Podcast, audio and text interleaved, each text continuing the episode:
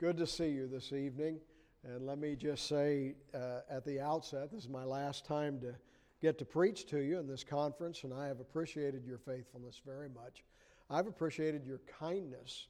Uh, you have been so gracious to us, Pastor and Mrs. Keeley, and the staff have just been so kind.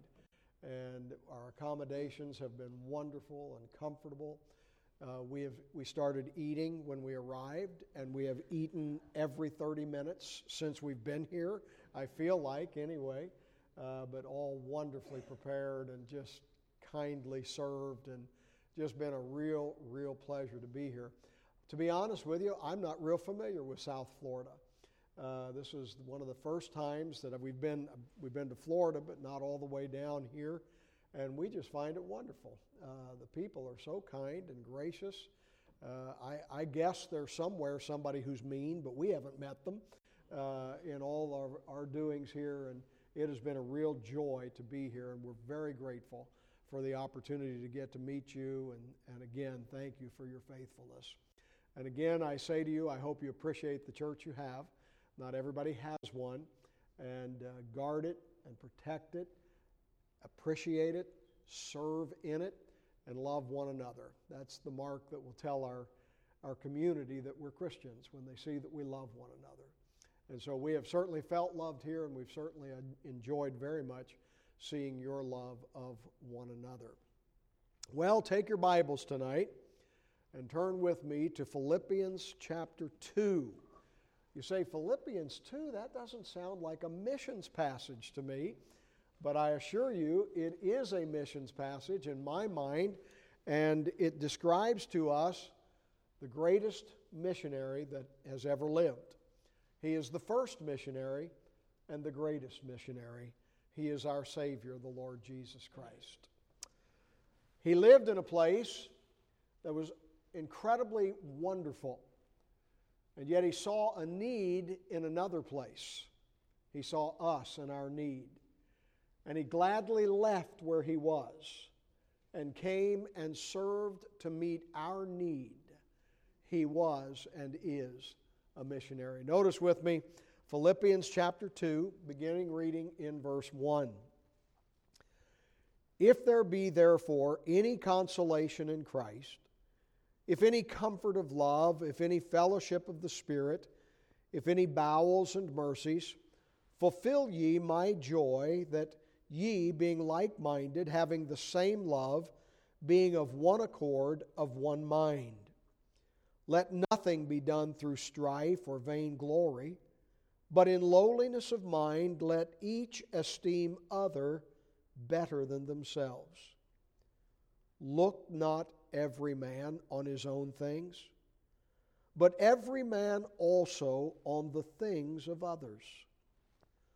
Let this mind be in you, which was also in Christ Jesus, who being in the form of God thought it not robbery to be equal with God, but made himself of no reputation, and took upon him the form of a servant, and was made in the likeness of men, and being found in fashion as a man, he humbled himself and became obedient unto death, even the death of the cross. Let's pray and we'll make our sermon. Father, we thank you for this time you've given us to be together. I thank you for Pastor and his family. I thank you for the wonderful staff at this church and the hearts to serve that I see. Lord, I thank you for this congregation who have so faithfully come and listened to Brother Hill and I preach and have been so gracious in their acceptance of us.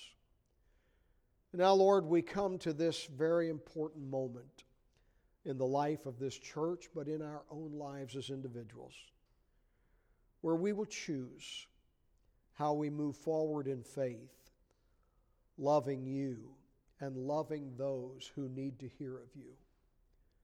So I pray tonight that we would see our example in our Savior and help us to purpose in our hearts to follow it. I ask it for Jesus' sake. Amen. I, me, mine. I think that all too accurately describes the culture that we live in. I think we have become a very self oriented culture. Let me illustrate that. We have a word that defines it. We call it selfie. We are the selfie generation. We sometimes think that what we're doing is so important that we have to snap a picture of it so we can share it with the world. I'll never forget when I swore off selfies. We were eating in an Italian restaurant in Georgetown, downtown in D.C., and they served me my spaghetti and meatballs. And I was so impressed, Pastor, with my spaghetti and the size of the meatball that I took a picture of it. And I put it out on the internet. And it dawned on me at that moment that as much as I was impressed with that spaghetti and that meatball, no one else in the world was impressed with my spaghetti and meatballs. And I thought, what am I doing? If, if that's the message I'm sending, I don't know if that's worth sending. We look for churches that serve us. A number of years ago, I heard for the first time a term, it was a seeker church.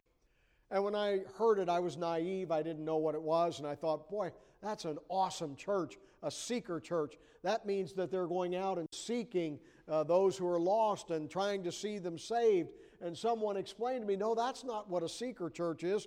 A seeker church is anything that you want, they'll cater to your whims and, and come here and we'll provide what you want. And, and what I want to ask our generation is where did the sense of serving others, when did it get replaced by serving self? Even an American president had to admonish us one time ask not what your country can do for you, ask what you can do for your country. And I think we have to come in our time and we have to kind of challenge ourselves and ask ourselves ask not what your church can do for you. Ask not what your spouse can do for you. Ask not what someone else can do for you, but instead have the disposition what can I do for someone else? As I look at this world, what can I do to change a heart that can change a life, that can change a world? If you look at verse 4, it's exactly the sentiment that the Lord is saying to us Look not every man on his own things, but every man also on the things of others. What the admonition is, is this Stop being self oriented. Lift up your eyes and look out on the harvest fields of this world and see that they are white already unto harvest. See the need that is so obvious to be seen, and yet we are so small in our thinking sometimes and so oriented to ourselves that we don't see the world. Jesus was never self oriented, he was always others oriented. And I want you to know that when he came to earth and met our needs, he had to deal with some issues, if you will, in his existence that I think today he calls upon his children, you and I, to deal with those same issues in our lives. And that's what I want to spend a few moments on tonight. I want to talk about how did Jesus deal with his decision and the issues that surrounded that when he saw our need and came and met our need and what then must we deal with in our life if we are going to look on this world and see their need and become others focused and meet that need? Let me give you three of them tonight. Number one, Jesus had to deal with issues of his own comfort as you and I must deal with issues of our own comfort. Look again at verse 6. Who, being in the form of God, thought it not robbery to be equal with God. Let me explain what I mean. I'm sure that in this church you are theologically straight. And if I said to you tonight, Jesus is God, you would amen that scriptural truth. Jesus is as much God as the Father, He is as much God as the Holy Spirit. And Jesus inhabited heaven and had fellowship with the Father and the Spirit and was every bit as deserving of the worship in heaven and the glory in heaven and the peace and the righteousness in heaven as the Father and the Spirit. And yet Jesus made a decision. Jesus made a decision to leave what was his and deservedly his and come to a place where he was going to live in a place that he did not deserve to be treated as he was treated. I want you to think for a moment. Though he was equal to the Father, and as wonderful as heaven was, he gave up the fellowship with the Spirit, with the Godhead. He gave up the righteousness of heaven. And then I want you to contrast that with what he received on earth. He left the throne and he was born in a manger. Sometimes we make a manger far more attractive than it ever was in reality. The manger was very simply a stall for animals, maybe even a cave where animals were kept. It was unsanitary, it, it smelled, it was just the place where animals were, not God. And yet he made a decision and was willing to become uncomfortable because we had a need. I want to contrast for a moment the river of life with the muddy Jordan. The beauty of heaven and that crystal river as it runs through, and, and the tree of life. It's going to be a beautiful thing that we're going to see someday. My wife and I have had the privilege of being in the Holy Land, and for many of you, maybe you have been able to go there as well. And the image that I have of that beautiful Jordan River flowing out of Galilee and flowing down past Jericho was not exactly the picture uh, uh of reality when you get there. The truth is, is that the Jordan in many places is a mud hole. And Jesus was baptized in the mud hole for you and I. He identified with sinners like you and I. All I'm saying is, is that he could have chosen to stay in that place. He could have chosen to stay surrounded in a comfortable place, but he was motivated by our need to make himself uncomfortable for our sake. I think of the streets of gold and I contrast them with the dusty road of Judea. I think of the worship of angels and I contrast that with the hatred of the crowd that stood outside of Pilate's judgment hall and screamed at the top of their voices, Crucify him, crucify him, his blood be upon us and our children. The hatred seeped through their voices.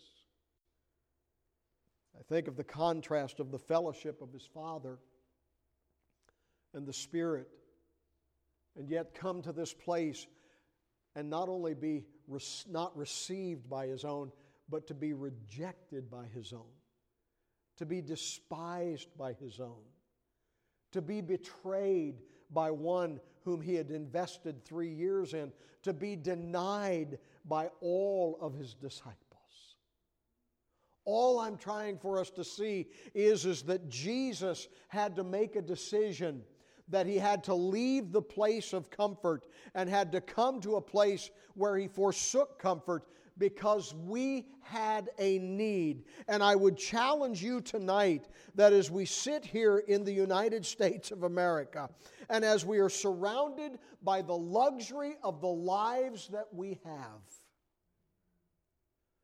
and my friend, we do understand that comparatively we are incredibly rich. And if we don't feel like we have a great deal in physical blessing, we are blessed beyond compare by the grace of God and spiritual blessing. And sometimes, if we're going to have the mind of Christ, we're going to have to make decisions for the need of others to allow ourselves to be uncomfortable, to allow ourselves to cause ourselves to be willing to sacrifice. We have the, the phrase, the mind of Christ. And it's a beautiful phrase, and we repeat that phrase, and, and it is a lovely thing as it falls off of our tongues. But I wonder how many times we actually get down into our heart and our soul what it means to have the mind of Christ. The mind of Christ was to come to this earth, be rejected by his own, be crucified, sacrifice his life, and deserve none of it. He was without sin. They tried to convince him of sin, but he was sinless. He became sin for us that we might be made the righteousness of God in him.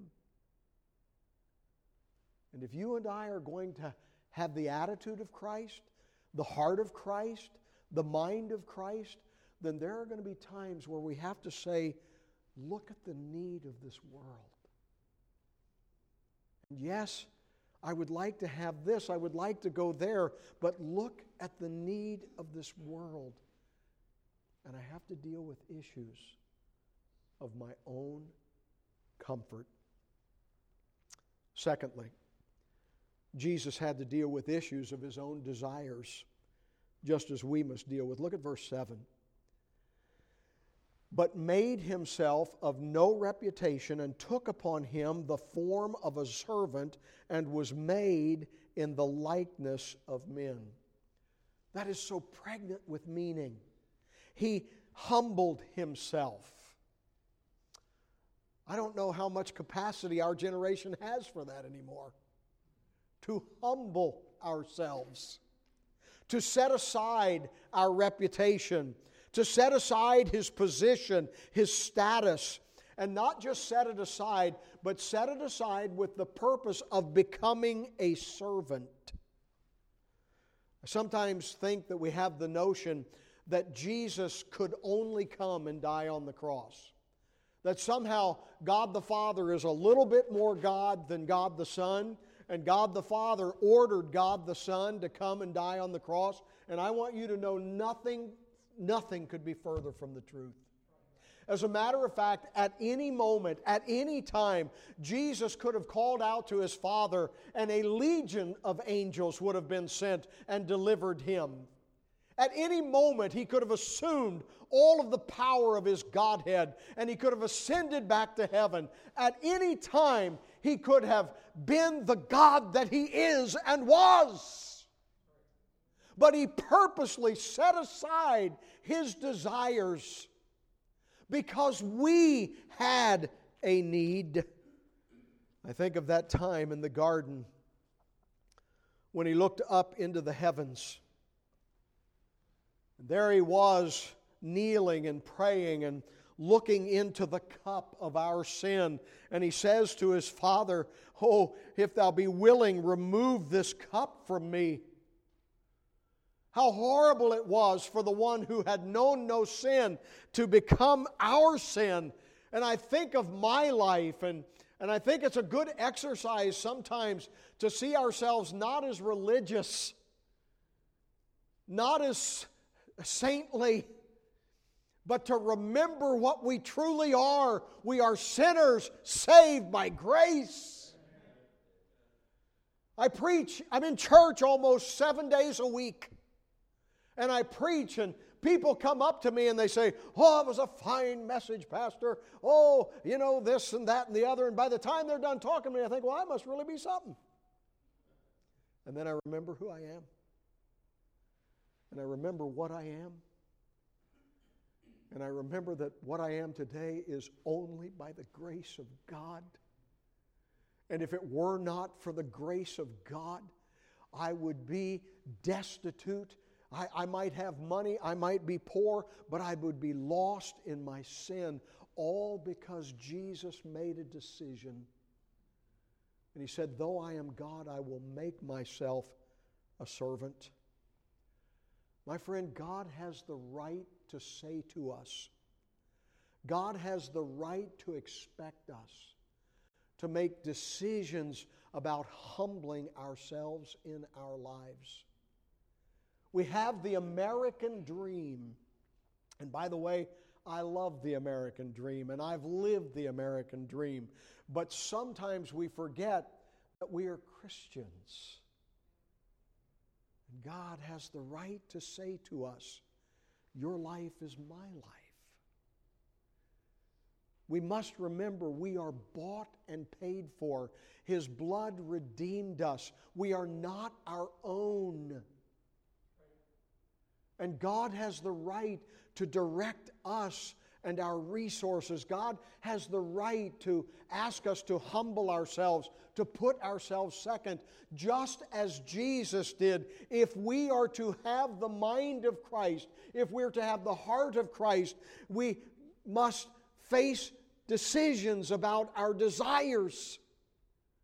And say, God, I'm willing to humble myself. I'm willing to set it aside. I'm willing to do without. I would say to you, third, that he dealt with issues of his own resources. And you and I must deal the same.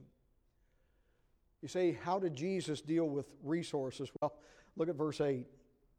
Being found in fashion as a man, he humbled himself and he became obedient unto death, even the death of the cross. Jesus took the most precious thing he had and he gave it his life. It's not enough to just say he gave his life, he gave his dignity as they stripped him and beat him. As they put him upon that cross, he gave everything he had. He even gave his fellowship with the Father when the Father had to turn his back on him and he was forsaken on the cross. You and I are in this room tonight. You and I are saved tonight. You and I are enjoying the grace of God tonight, not because we earned it, not because we're worth it, but because Jesus gave everything for us. And we come to a moment like this and God looks down on us and He says, I have the right to ask you to make a decision about the comfort of your life. I have the right to ask you to make a decision about the direction, the trajectory of your life. I have the right to ask you to make a decision about all the resources in your life. And our response can only be I want to have the mind of Christ who gave it all. The Bible tells us a wonderful story, a parable, and that is one of my favorites. We know it as the parable of the Good Samaritan. I've kind of renamed it. the Edwards version calls it the parable of our generation. I'll just rehearse it for you very quickly. You know that there was a Jewish man who was beaten by robbers. They took everything he had and left him near death along the side of the road in a ditch. And the Lord tells us that three men came down that road. The first man that came down that road was a priest a man of God, no doubt perhaps going to Jerusalem to fulfill his course, his time in the temple, serving the Lord. And as he hurries down that road, the Bible tells us that he noticed the bleeding, dying man in the ditch. And before he even got to him, the priest of God crosses over to the other side and hurries by the man, paying him no attention. There's a second man that comes down that road. The Bible tells us the second man down that road is a Levite. A Levite of the tribe of Levi is charged to teach the people of Israel the things of God. He is a teacher. He is a man of the book. He knows the law. And if any man with alongside the priest ought to know what God says, how to treat someone who is hurting, how to reach out to someone who needs help. If any man would know that, it would be the Levite. The Bible tells us that the Levite came over to that man and looked down at that man. And no doubt his heart was moved by the condition of that man. Oh, I can just see him in my mind. I, I wish somebody would help him. Help. I wish somebody would help him. I, don't have time to help him. I, I don't have resources to help, but I wish, so, well, I guess nobody will help him. And the Bible says, after looking on the man, he simply walked on. A third man comes down the road. He is a Samaritan. He is the least likely of the three to minister to a dying, bleeding Jew. if the Jew would have been standing upright, he might have looked at that Samaritan and called him a dog. He might have sneered at him, maybe mocked him, maybe ran away from him because they detested Samaritans. But I love the story the Lord tells us the parable the man comes, the Samaritan comes and sees the dying, bleeding man in the ditch, and he gets down off of his donkey and takes his own resources and binds up the wounds of the man, gives the man to eat and to drink, brings him up out of the ditch and puts him on his own donkey and takes him to the inn and provides for his stay at the inn. And at the end of that parable, the Lord asked us a very simple question Who was this guy's neighbor? Who cared about this man? May I say to you that our generation is a generation of priests and Levites? We are a generation of people who know that something's bad in our world and something's wrong in our world, and we wish that somebody would do something about it in our world. But what we need in our churches are some Samaritans who will get down off their donkeys and dig in their pockets and take out of their time and stop and help a bleeding, dying world. God help us. It could be us that are rushing past people who need the Lord. And we've got to stop. And we've got to look on the things of others and we've got to say, with the mind of Christ, I will reach down. I'll change my direction. I won't worry about my comfort. I'll give of my resources that this man can be helped. 1904, there was a man named William Borden. Many of you may know this story. Great story. We've forgotten it now, but the Borden Dairy Company was a huge company in the Chicago area in the early 1900s. You remember Elsie the cow? And William Borden was heir to the dairy uh, fortune, the dairy business. And uh, his parents, boy, they were grooming him to take the business. He was going to be a CEO and a man of great power. They decided that for his graduation from high school, they wanted to broaden him and make him even more of a businessman. And so they were going to send him on a worldwide tour. Oh, he was chaperoned and watched over. But on this worldwide tour, something happened to him that they did not think would happen to him. His eyes were opened and they affected his heart. And he came home from that tour of the world and he said to his parents, I don't, I don't want the business. I want to be a missionary. I want to reach the world for Christ. Oh, his father said, uh, Honey, he'll get over it. he'll outgrow it. It's just a phase.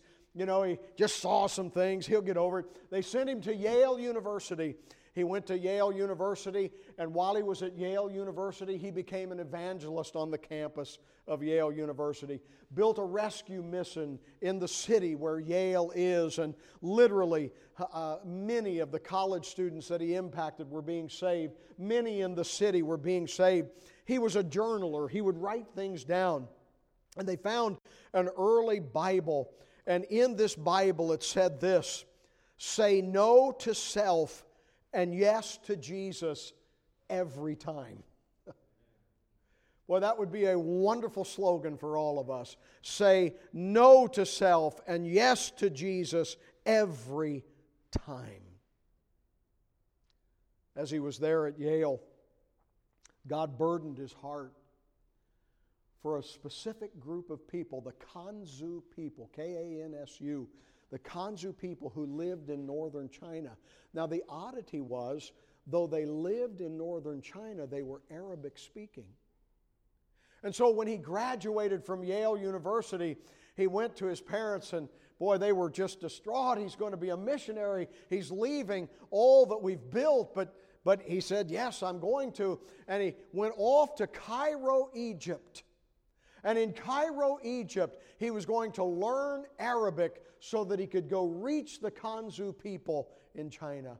30 days after he arrived in Cairo, he contracted spinal meningitis. In the early 1900s, there wasn't an understanding, there wasn't an answer for it, and in less than two months, he died. Oh, what a waste. What a waste. He could have had such a life. What a waste. They found another Bible. And in his Bible, nearing his death, he had written this No reserves,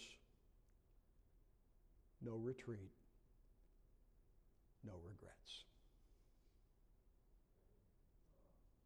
No reserves, no retreat, no regrets. You know the beautiful thing of his life? Though it was shortened less than what we would have hoped for for our children, he lived his life giving everything to the Lord, and he had no regrets. No reserves. No, he wasn't concerned about the fortune that he left behind. No retreat. No, he wasn't going to be dissuaded from giving his life in missionary service. No regrets. No, he was not regretting that he had contracted that disease. He was willing to give it all, to give everything for the Lord. What we have tonight is a moment to say no reserves I'm not going to hold anything back. I'm not retreating from what God has been doing in my heart because I refuse to meet my Savior regretting what I could have done but did not. There's an old song. By and by, when I look on his face, beautiful face, thorn shadowed face. By and by, when I look on his face, I'll wish I had given him more. More, so much more more of my life than I e'er gave before. By and by, when I look on his face, I'll wish I had given him more. We'll all meet our Lord. And no one who meets him will say, I wish I'd have held back. Wish I'd have been more comfortable. Ah, I wish I wouldn't have surrendered my life to the Lord. Man, I gave too much. No, no. No, no. Every single one of us will say, I wish, I wish I had given him more. We can be like William Borden, not let that opportunity pass. And we can say, I will have the mind of Christ. The mind of Christ that looks on the things of others and gives instead of looking on my own life and my own wants and my own needs and holding back. I'll wish I had given him more. Would you pray with me? Father, as we come to you now in this very solemn moment, I pray that you would meet with us, be with us, speak to us. Lord, every single one of us, if we were asked, would say, I want to have the mind of Christ. But the mind of Christ is a giving mind, a sacrificing mind, a, a serving mind. It's not a self oriented mind. And Holy Spirit, I pray that you would convict us and shake us tonight because it is our very nature to want our own way, to care about our own things. As a matter of fact, we are sinners because we went our own way. But Lord, tonight, by the help and power of your Holy Spirit, help us to make decisions that are imitations of the mind of Christ. Help us to see this world and not be the one who turns away, but be the one who turns to them and loves them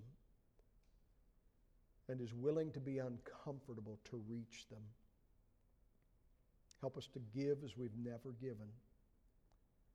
Lord, you may want to change the direction of our life. There may be some in this room tonight that you would call into your service to go to a mission field.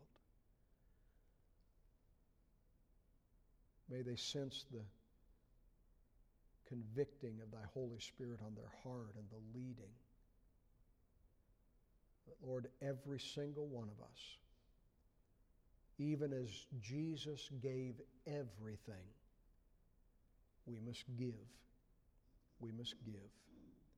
So that when we meet you, we have no reserves. We have not retreated from hearing your spirit and answering. And we have lived a life that does not regret what we have given and what we've done. Every head is bowed, every eye is closed. Please